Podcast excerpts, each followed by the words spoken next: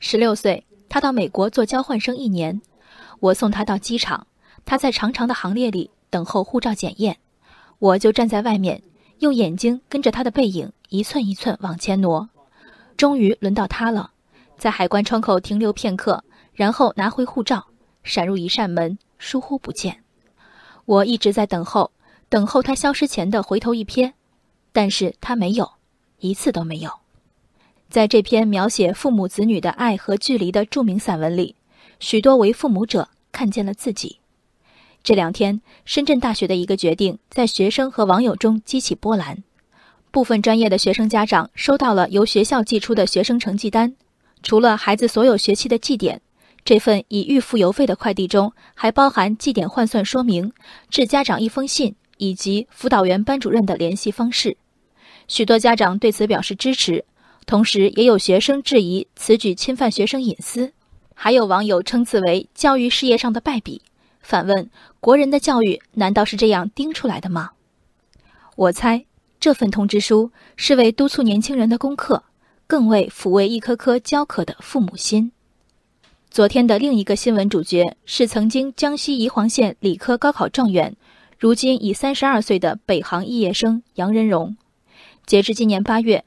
他与家人失联九年，在养母被诊断出癌症，向媒体求助后，看到报道的杨仁荣终于拨通家人电话。在《中青报》昨天刊发的杨仁荣自述“我为什么九年不回家”里，他自称是理想主义者，无法面对自己不成功的现实，也无法承受来自家庭的压力。父母和子女一步步隔膜至此，这沟通是何等的失败！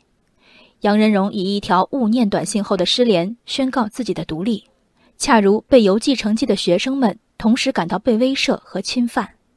选择交流对象当然是生而为人基本的权利，可这一刻，来自父母的供养还带着温热，他们热切的只需要简单回应的目光，还无处落脚。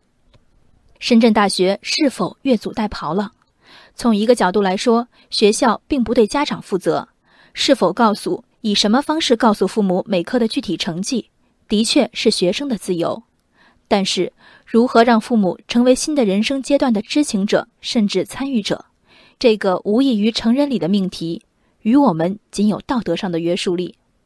抗议的学生有一个台面上的理由——隐私，还有无数台面下的考量，比如他们接受得了我挂科吗？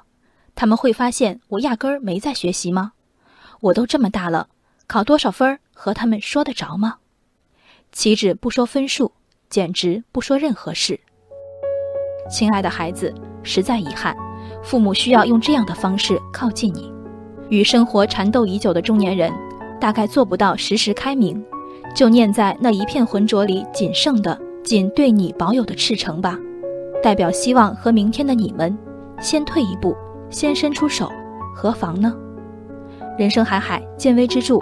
我是静文，往期静观音频，请下载中国广播 APP 或搜索微信公众号“为我含情”。